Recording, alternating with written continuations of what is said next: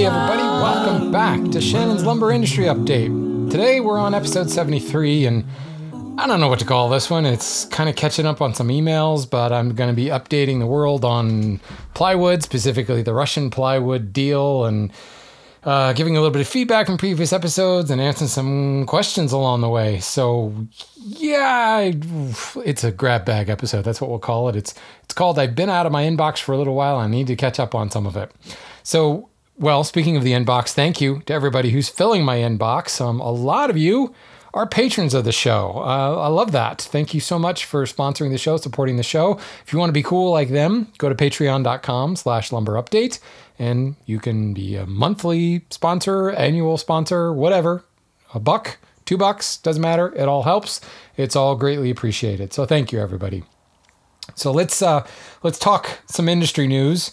All anybody can talk about and all my inbox seems to talk about is Russian birch.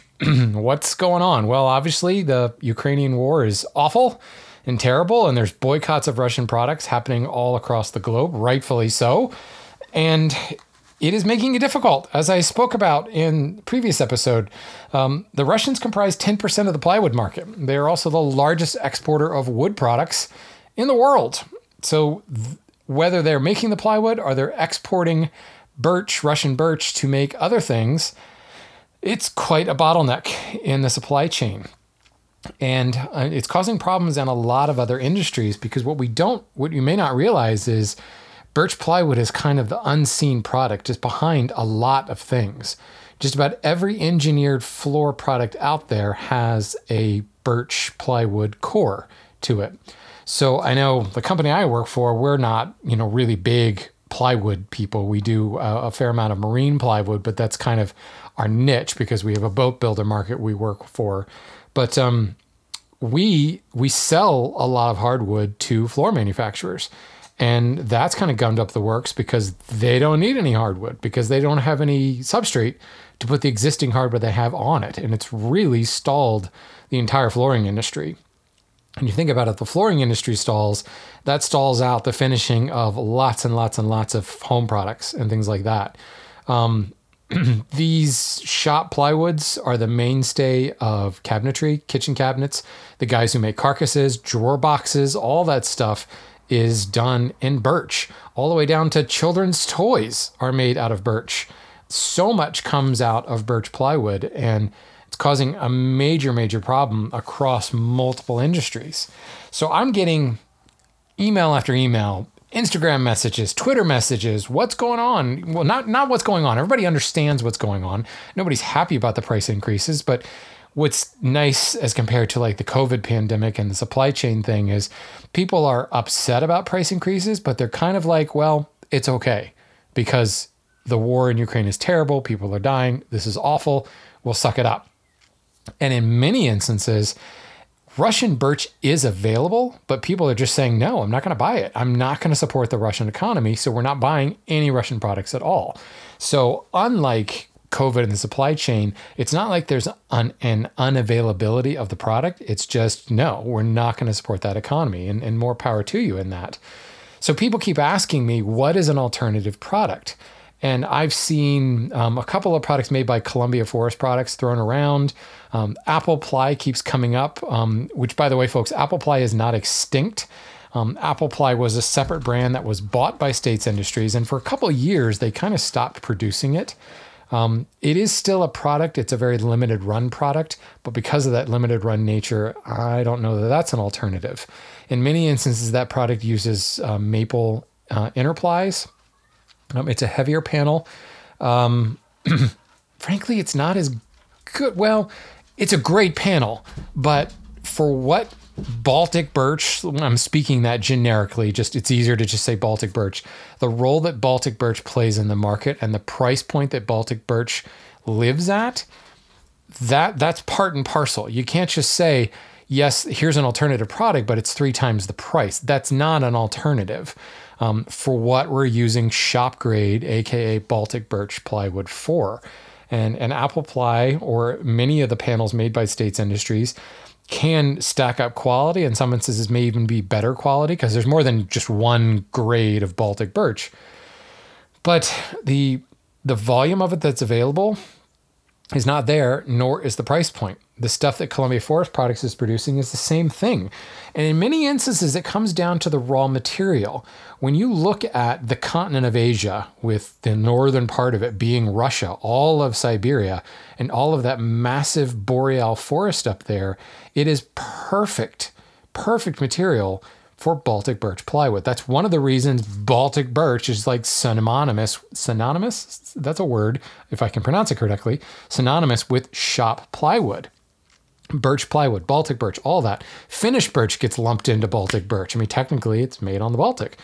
But it that species and that particular growth of trees, that ecosystem, that boreal forest is absolutely perfect for this. And Finland was producing some of it. They have some of that same forest, but obviously to a much lesser degree. So when you look at the alternative products being made, they're not using Russian boreal birch. That's not their raw material. They may be using birch because we have birch all across North America, but it's just not the same. It's like saying the teak grown in Africa is the same as the teak grown in Myanmar. It's just not the same. Genuine mahogany is not African mahogany. Um, genuine mahogany grown in Fiji is not genuine mahogany grown in, you know, Latin America. They are the exact same species, Swietenia macrophylla, but they are different working properties. Um, uh, Tectona grandis, uh, teak, grown in Africa on plantation, it does not hold a candle to Tectona grandis grown in Myanmar. It's just the way things are. Different climate, different forest, all that stuff. So the Russian birch is pulling from a massive inventory of incredibly high quality birch, Russian birch. And they're able to produce, you know, zero voids, in many instances, zero seams in the plies. Um, and let's be real, at a much lower price point because the labor pool is very, very different up there. So I hate to tell you this, folks, there is no alternative. And I've heard several people, I myself, a couple episodes said, I think this is an opportunity for a company to step forward and take that 10% market share. Nobody wants to do it because the reality is, hopefully, let's cross our fingers, the Ukrainian war is not going to last forever. Hopefully, it will be over soon. Now, that doesn't mean we're going to immediately go, okay, start buying Russian materials again. There's going to be a boycott for a while. There's going to be a sour taste left in a lot of people's mouths for a while. But the Russian birch is going to come back into vogue at some point. Now, is that six months from now? Is that five years from now? I don't know. But when you think about if I'm a manufacturer, let's just let's put Columbia Forest on the spot.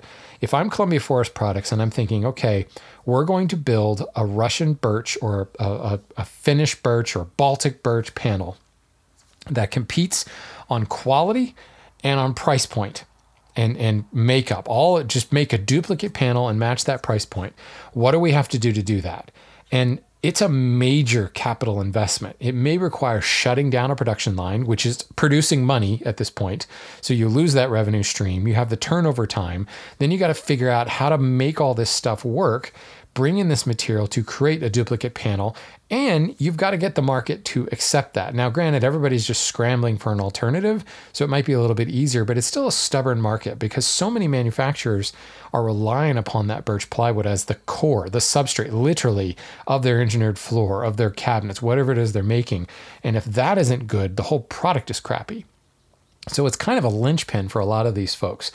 So if I'm looking at, if I'm Columbia Forest and saying I'm going to do this, how much money is it going to cost us to get a line up and running? How long is it going to take us to do that? If it takes us six months to a year to do that, what's to say that by the time we're up and running, the Russian birch isn't flowing again? And now we're having to compete directly against this machine that has the ability to maybe, if necessary, push, reduce prices or ship more or flood the market because they've got so much inventory. They've got so much ability to produce this because they have been the plywood producer for birch plywood for so many years. It's the big bear to compete against, and it's going to be particularly difficult. So it's a major, major risk for a company like this who may already have massively stretched supply chain trying to figure out how they're going to pull this off. So what you're seeing is a lot of manufacturers are kind of all looking at one another and kind of saying, "Well, you go first. no, you go first. Um, there's a lot of other factors that come into play that you know, not just the competition, but you know what kind of blowback if the Russian market comes back online. Um, you know, that's a really well established market. I'm not going to talk about the Russian mafia, but you know, there's a lot of things that make for a very, very big risk for an established manufacturer to just start producing a shop grade plywood. Now, certainly there's some that are already producing a shop grade plywood, and that's where we go back to things like Apple Ply and the variety of products Columbia Forest makes. What you have to do if you're looking for an alternative product, go back to my plywood episode. You've got to figure out what's important to you. No panel is going to meet every single need. And certain panels are going to be great for what you relied on for Baltic birch and bad for other things. You have to figure out what's going to be most important. Is it stability? Is it weight? Is it zero voids? All of those things are going to play some sort of priority in whatever product it is you're making. You got to figure that out and you got to go to your manufacturers. The one thing you can say is there is a, a very clear market need. So you can go to a manufacturer and say, "Look, I've got to replace my my Baltic birch. What do you have for me?" And more than likely, they may have four or five different panels that they can talk to you about, and they'll be able to tell you this is one this one's good at, this one's not good at this, et cetera, et cetera. But I would not hang your hat on the fact that someone's going to come step forward and replace the flow of Baltic birch. I would love to be proven wrong, but it is a really, really risky situation. So, unfortunately, for everybody who's emailing me saying, What's an alternative product? What do we do? What do we do? I don't have any answers for you. Nobody has answers at this point, and it is hurting multiple markets in a very, very big way. So, all we can do is kind of wait and see and pay three times the cost of what we're paying for plywood. Believe me, it's going on everywhere. Our marine suppliers, marine plywood suppliers, have increased 60, 80, uh, close to 300%. You know, we get a 60% increase, then an 80% increase on top of that. We're up over 380% in the last couple of years. It's just nuts.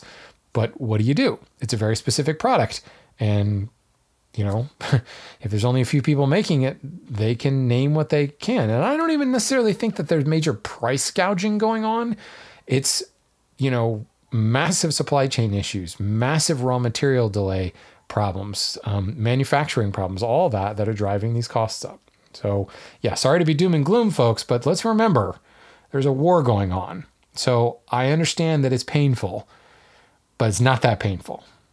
So, not to be indelicate, we got to suck it up um, and try to find an alternative. And if people are listening to this and they have found an alternative, write in. Let me know. Let me know what that alternative is, what your experience with it is. It's not like fishing holes, folks. Don't be afraid to give up your source.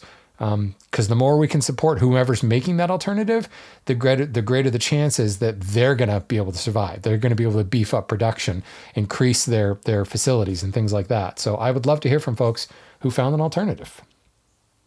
Uh, let's move into some feedback here. Martin wrote in, uh, he was listening to episode 70, and he says, um, uh, You're right that people uh, always want to talk about workbenches in one way or another. Why we built them, uh, why we did the one we were supposed to do, and etc. But he said, in discussing local, local timber around Nebraska, you, meaning me, expressed surprise at the presence of bald cypress trees. As someone who spent 30 years uh, in Oklahoma, I can tell you they're quite common down on the prairie. Carl Whitcomb, an arborist at Oklahoma State University and author of You Know It and Grow It, the guidebook to plants on the southern plains, lists bald cypress as one of the best trees to plant. It's resistant to many diseases, it's attractive, and best of all, it can tolerate heat, the bad clay soil, and even drought.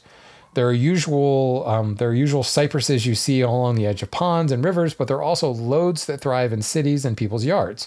I myself planted several at a horse stable where no other tree, excepting the Chinese pistache, had survived for more than two or three summers. Good to know, Martin. Um, yeah, I I think of cypress as in like Mediterranean cypress uh, when I was in Greece and Italy, or I think of like Leyland cypress, bald cypress, like down on the bayou. I don't think of it in dry, dusty prairie land. So good to know. It's just a particularly um, hardy tree. Thank you for that feedback. This one's interesting. Phil um, is an architect, and he said, uh, um, as the occasional salvager of fallen timber, um, I'm a big fan of your last couple episodes of the lumber update. um, they have started to cross over into topics that are really valuable to my day job as an architect. Um, he's a senior principal at a, at a DC firm, actually, and they spent a lot of time detailing millwork and working with contractors to get their projects through construction. The recent episode with Cambium Carbon um, was like music to my ears. I had several opportunities to work with local mobile sawyers to salvage some great fallen timber of a 200 year old red oak uh, to use personally, and have long thought how great it would be to organize and connect all the folks working with urban timber into a more accessible market for furniture makers and mill workers. Our office, in particular, has recently designed a new studio space for ourselves that is under construction and our experience trying to look for ways to use locally salvaged lumber exemplifies what I think is the biggest single obstacle to widespread use of urban timber in commercial millwork. And that's plywood. Interestingly enough, after our plywood discussion, in commercial design, the vast majority of millwork is custom veneered casework, and the entire ecosystem of millwork contractors is set up to crank out CNC cut, plywood based, millwork clad in whatever fancy veneer the architect specifies. Solid wood is largely relegated to wood base and edge banding. For our office, we look for opportunities to possibly use solid salvage timber for the tops of our sit stand desks, and we're willing to pay the premium associated, but the company producing the workstations was unwilling to warranty a solid wood top for fear of wood movement causing unforeseen issues. So I would be interested to hear your thoughts, and also Ben and Paul from Cambium Carbon on how we need to change how we architects design so we create opportunities for salvage timber beyond the lobby feature walls and one-off conference tables. As you all mentioned, aesthetic tastes are shifting to favor the raw beauty of imperfect wood, but I have a hard time seeing how we can fully take advantage of that shift in the commercial office market. Very, very good point, Phil. And I will I will back this up by saying I've had many an architect say the same thing to me. And many an architecture millwork house who like if there's not plywood involved, sorry, we can't warranty that or we're not able to work with that or you know, yeah, we can put veneer. He's absolutely right. Plywood is literally the substrate of the entire market. So it is a particularly difficult stumbling block. And it's kind of funny because before plywood, we all did it as solid wood. Architects dealt with it before. The times have shifted away from that. And, and especially in the CNC world where so much mass production is happening, it's a very difficult argument to fight. Now, the one thing I'll say is with plywood being so expensive and so difficult to get, it might be an easier market um, to break into, uh, to educate at this point. And that is probably why. Um, it is all feature walls and conference tables. You're absolutely right. You walk into these these these buildings and they have this gorgeous reclaimed whatever feature wall, and then they have like a conference table, but everything else is you know Herman Miller pressboard cubicles, and nobody's really designing beyond that. Maybe the occasional hardwood baseboard molding or something like that. So I don't know the answer to this, and I'll tell you. Um, I have a salesperson I work with with our millwork house that whose job is to work directly with architects and and and work on specifying and kind of value engineering things. And it's a constant battle to figure this out. The interest is there in using these reclaimed or salvaged or urban timbers and or maybe lesser known timbers, but when it comes to brass tacks and figuring out how to actually integrate it into a design, it's it is interesting. And I think um, Phil, you're asking the right question. How do we as architects design to better use this information? So, Ben, Paul, if you're listening, you guys said you listened to the show. I would love to hear your take on this. Um, and I, am probably going to email them directly and say, listen to the show because I would love to know. And I'll tell you what, I'm going to keep asking that. Um, every architect I talk to, I would I would love to hear your feedback. So if there are other architects listening, how do you design to incorporate this? Have you had any successes with it? I know of a lot of companies who've had successes with very particular products and designing around them and kind of using them as focal points. Heck, I do that all the time. I find a beautiful piece of hardware like a cool drawer pull and I'll build an entire, you know, case around that. So somebody must be able to think this way and I think maybe knowing that there's going to be more urban lumber available might be the impetus to get people to start thinking about designing differently. But again, don't have the answer, but I am particularly interested in, in finding out what that answer could be. More than likely, it's going to be a long, slow kind of education process that will allow people to start designing and thinking about how do we get away from our reliance on plywood and start using more of this other natural material that grows literally on the street corner. All right, enough of that. Let's move on to some questions here. Um, Josh wrote in and he says, I've sat through a couple of meetings uh, a couple weeks ago at work about the difficulty of procuring large pieces of wood to cradle a ship headed into dry dock. Obviously, the 20 inch by 20 inch blocks can't just be picked up at Home Depot. I wanted to know if there are special rules for sales to the government. With most other products, a few companies seem to specialize in dealing with the Byzantine rules of the bureaucracy of government sales, and I was also wondering if the same holds true for the lumber industry. Absolutely, Josh. Um, I know my company, we've sold to the government on a number of occasions. We've done work with the architect for the Capitol for many, many years. Um, we've certainly done business with the DOT, DOD and the military, with the Department of Transportation. Um, fallen off in recent years, but ultimately, you got to have a GSA number. Um, you know, there are ways to work around not having a GSA number by contracting with somebody who does, but you've got to be an approved vendor for the government no matter what it is you're selling. And in the lumber industry in particular, FSC comes into a major, major play. Now, it's not all FSC because you can't get everything FSC, but there's a lot of sustainability concerns and a lot of, of stipulations that have to be met in the contracts with government um, projects, not only having that GSA number and just being able to sell to the government, but being able to supply the very, very specific specifications they have for the lumber. In many instances, those specifications are not realistic. Like they're specing something that's only possible with an engineered material, not an organic material. So it can be very difficult, but it is certainly possible. Um, we've sold blocks like you're talking about, not recently, but back in World War II, to the United States Navy. Um, that's not going to help you very much now. But yes, absolutely. You, you, got to get your GSA number to do that. Um, Brian has an interesting question. he says, I'm expecting my first child this May, and I would like to potentially plant a tree to make a piece of furniture for her at a later age, thinking high school graduation or college slash wedding. My parents live on a wooded 15 acre lot, and unless something unfortunate happens, they will be there for the foreseeable future. So it will be going there and not at my current home. So my question is whether it's possible to have a domestic hardwood tree go from sapling to harvestable lumber in 18 to 20 years. my father's on board, but neither one of us know anything about silviculture beyond him having trees taken down every few years that are dead. Um, this is in southern New Hampshire.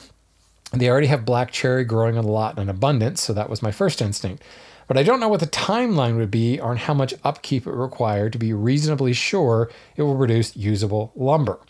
Um, he does joke at the end. He says, My parents have been there 35 years, don't plan to move. But if there's anyone in the real estate industry listening to the podcast that has ever seen a right to harvest this tree included in the home sale, I'm all ears. That's interesting. I'm actually going to ask my mom. She's been a real estate broker for, for decades. Um, I suppose you could put anything into a contract. It's a matter of somebody getting to accept it.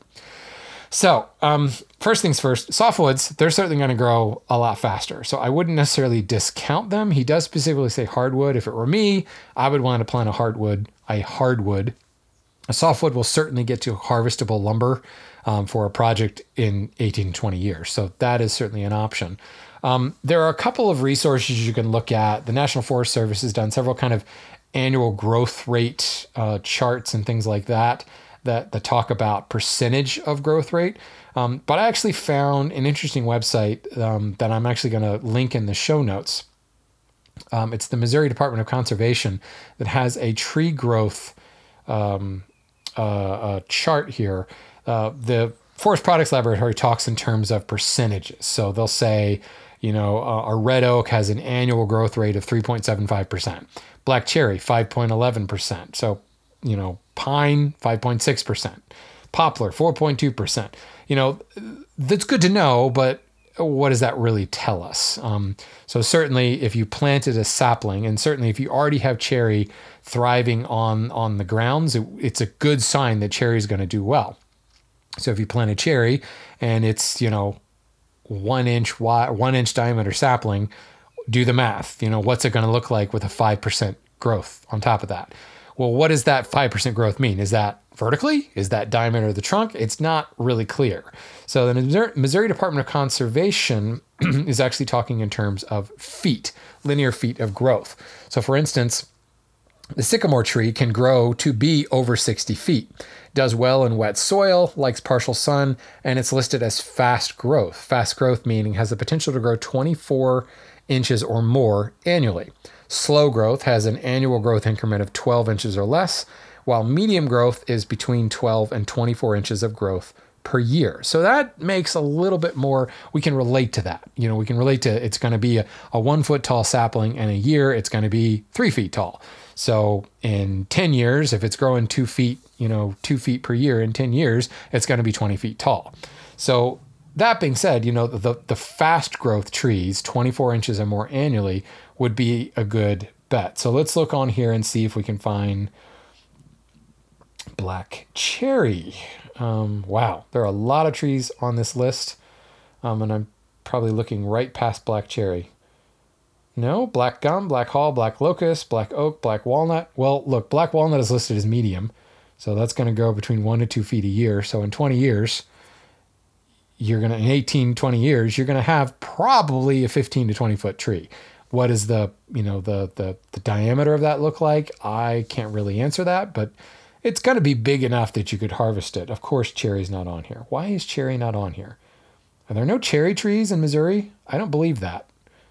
I'm probably looking right past it, but um, some of these fast growing trees, like sycamore is a fast growing tree. I can vouch for that personally. I have an enormous sycamore in my yard. That thing grows like a weed. Um, black locust, we know that. That grows like a weed as well. It's also very invasive. Just make sure it's not illegal in your state. Blackberry is a fast growing tree. Cherry bark oak, fast growing tree. Eastern cottonwood, that one I knew, very fast. Um, several different oaks. Osage orange is a fast growing tree. Very interesting. And that one's got a really, really wide range. You can find Osage orange like practically anywhere in the country. That could be kind of cool. And it certainly would stand out from the cherries that you're growing.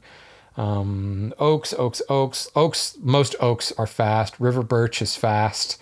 Um, silver maple, that's a fast growing one. Um, white oak, however, is a slow growing tree. Um, so there's quite a few in here. Um, poplar is definitely a fast growing tree. But, um, you know, with these ideas of, of one to two feet a year, and you've got 20 years, I do think that it's possible. Now, what kind of upkeep? Certainly the major upkeep is going to be getting it to take in that first first couple of years the upkeep, you know, you're growing a lumber tree here. So you're going to want to prune those low branches. The minute branches start to pop, you're going to want to prune them off so that the canopy establishes itself higher up. Um, you need to figure out what does the land look like now. You already have cherry trees going on there. How much sunlight makes it to the ground? In other words, how shade tolerant does this tree need to be? You've got cherry trees growing already. Those are shade tolerant trees. So you probably have um, some sunlight coming down, but not that much, and the cherry tree is growing okay. So the cherry might be all right. You do need to think about that though. Like that little tree, if it's growing up in a stand of established trees, might struggle if you don't plant the right tree. Pruning it so that you get a nice long straight bole. Um, after I would say probably five years, I think the majority of the upkeep will be gone. You might want to do some continued pruning kind of in the eight to 10 foot realm off the ground to make sure that you continue to get a nice straight bole and the canopy drives up. But really, beyond that, um, it's going to be hurry up and wait. So, um, good luck, Brian. I'd be really curious to find out um, and, and, you know, consult with like a local arborist as well and ask them what trees are going to grow well in your particular area in New Hampshire. I can tell you cherry trees grow great up there. So do walnut trees. Um, I get a lot of walnut from that area. I got a lot of oak from that area and a lot of maple from New England, of course. So um, cherry, walnut, oak, maple, poplar, they're all going to do pretty well up in your neck of the woods. Interesting question. I hope you're successful with it. Um, that'll be really cool. What a cool thing to say. And here you go, son or daughter. I planted this tree when you were born. Now it's a chest. it's very cool. Um, Bob wrote in, and this resonates me with a couple of our recent episodes. He says, I've got buckeye trees, lots of them. People around here in central Ohio say they're no good for working wood as the wood, the quote, quote, the wood doesn't last. Is this true? What does it mean? I'm picturing a cabinet or other piece slowly fading away. uh, yeah, you gotta love that. And this goes back to um, the idea of, of people saying this wood's no good. Well, maybe it's no good for what it was originally planted for. Back to like the the gum uh, discussion in San Diego, it was planted by the railroad companies, and it was no good for railroad ties. So now it's got this reputation of being no good. So why are they saying buckeye is no good? Well, it's not a particularly pretty tree. It's kind of bland. Um, buckeye burl, I mean, there's lots of it. It's it's prone for to burls, so that can be its own thing. I've turned a whole bunch of buckeye burl into bowls and pins and salt and pepper shakers and things like that. Um, but the non-burl stuff, it's pretty much just kind of a creamy colored, very, um, very little graining to it at all. But it's quite soft. Um, the Janka hardness is around 350, which is actually softer than Western red cedar. Density is incredibly low. Um, more importantly, it's not a particularly stable tree. The tangential to radial ratio is 2.3 you know, one being like isometric, not really moving at all. That's a pretty high number. Um, and that's because of that low density. There's a lot of, of softer wood, low density, and, and it's going to be spongy and absorb moisture a lot more, and it's going to flex and move around quite a bit more. So that can be an issue. But does it mean it's no good for woodworking? I mean, structurally, it may not be like the best wood for building, you know, load bearing structure. But could you use it in like a panel in a framing panel door? Absolutely. Could you use it as a drawer front or something? Could you even build a decorative box out of it? Could you build a carcass out of it? It depends on the load on it, right? So if you have it, you've got lots of them and you can get it in a harvest tool lumber. Um, you know, if you're not paying an arm and a leg for it, I say give it a shot. Um, you know, again, it's not the most exciting of woods, but with that kind of very bland color, you might be able to do a lot of coloring to it. With that low density, it's certainly going to take dye and stain quite well. So you never know what you could do with it. I personally say anytime somebody says that wood's no good, to me, that's almost like a challenge. Let's see what it's good at. Uh, it may not be good at whatever that guy had experience with, but it's probably good at something. It's wood, right? It took a lot of time to grow, so respect it and try to make something out of it. Good luck with it, Bob. Um, Nick wrote in, he says, I'm interested in trying to do some thermally modified poplar on a small scale for personal use.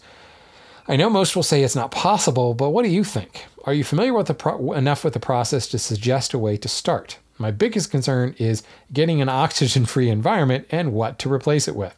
Uh, Nick, I'm a little concerned. Um, this could be, yeah, I mean, I'm, I'm quite familiar with the process, and depending on which product you look at, there's more than just, you know, raising the temperature really high. Torrefaction is sucking the oxygen out and raising the temperature really high. And by reducing the oxygen, you're preventing the wood from combusting. So you can raise it up to a really, really high temperature, um, you know, without it turning into flames. And that actually causes a chemical modification. You almost get like a crystalline lattice structure that forms. So torrefied wood is rot resistant, pretty much waterproof, and incredibly stable. Very, very little movement at all. And it's also isometric in that it doesn't have that differential and tangential and radial. A lot of thermally modified wood, also while it's in the vacuum chamber, they inject a resin. So they, they bolster it even more by having a resin or something, or even a chemical infusion in, in that vacuum environment in order to create an even more durable, even harder type product. So ultimately you've got to have a vacuum chamber um, to otherwise you're just going to turn it into a fire. And and with um, even a little oxygen you'll get some combustion. That's how charcoal briquettes are made. Um, so in order to get usable lumber you almost have to remove all of the air entirely. So yeah depending upon the size of the board you're trying to do that's a real problem.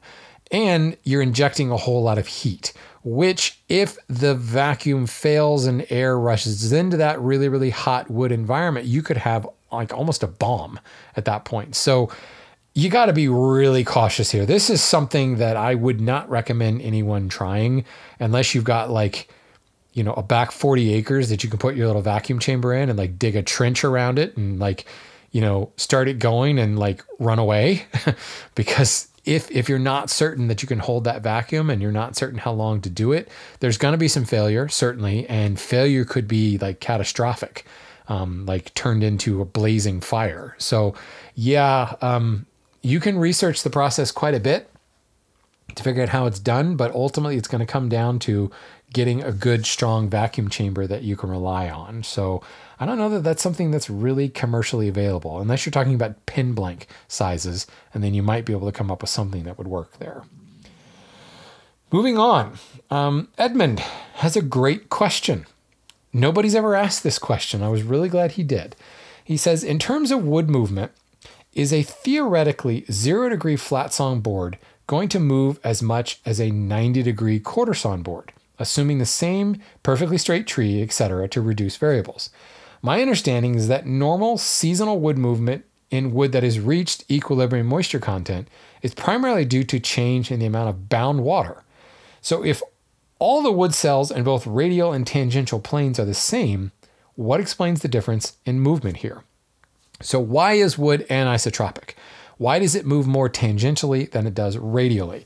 And, and Edmund's right. It, it's, it's about bound water. So, if it's at equilibrium, and there is, say, equilibrium is 9%, so 9% of water in those wood cells, why are they moving differently? It's a structural thing, Edmund.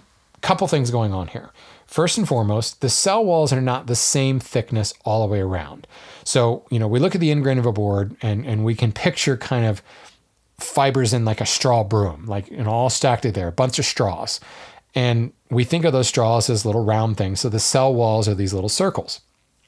If those cell walls were of, uh, of even thickness all the way around, they're going to contain um, not only the same moisture all the way around, but they're going to have the kind of same compressive and, and expansive nature, the same tensile strength to them. But they're not. Um, they are thicker in some areas and thinner in other areas, specifically thicker in the radial direction. Wait, wait, I might be wrong there. Now I can't remember. I might be reversing it. In the radial direction, the wood is not moving as much because it's more resistant. It's stronger. It doesn't stretch quite as much. Um, the tangential direction, the wood fibers are a little bit more pliable and they will stretch a little bit more and they're they're allowed to expand and contract more. I can't remember honestly if that means the walls are thicker or thinner, but they're different.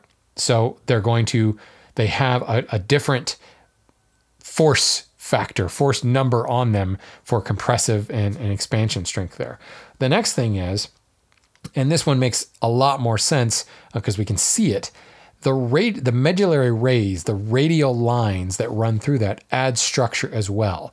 And those rays are jam packed full of tree waste, essentially extractives. As the tree, the sap layer, extracts the nutrients for life, and what's left over gets packed into those medullary rays and transported into the center of the tree, into the heartwood of the tree. So those medullary rays are very dense and they're kind of again like spokes on a wheel. They form the structure. And think about a wheel. Um, without those spokes, the wheel is quite flimsy. The spokes provide the stiffness of that wheel. So the medullary rays are those spokes, and they are jam packed full of a very, very dense material. They are going to restrict the wood's ability to expand and contract along the, the radial plane, which is why wood moves substantially less in that radial direction than it does in the tangential direction. The rays are not holding back the tangential movement, whereas the rays are restricting any expansion contraction of those individual cell walls in the radial plane. That one to me makes a lot more sense because you can see the structure, we can picture the spokes on a wheel and understand that a lot more. You got to get really, really down to the microscopic level to look at the cell wall thickness, but believe me, that might actually play more of a role than the spoke medullary ray thing, but both of those come into play, which is why the wood is anisotropic. Very good question, a very geeky question, and what a great question to end the show on.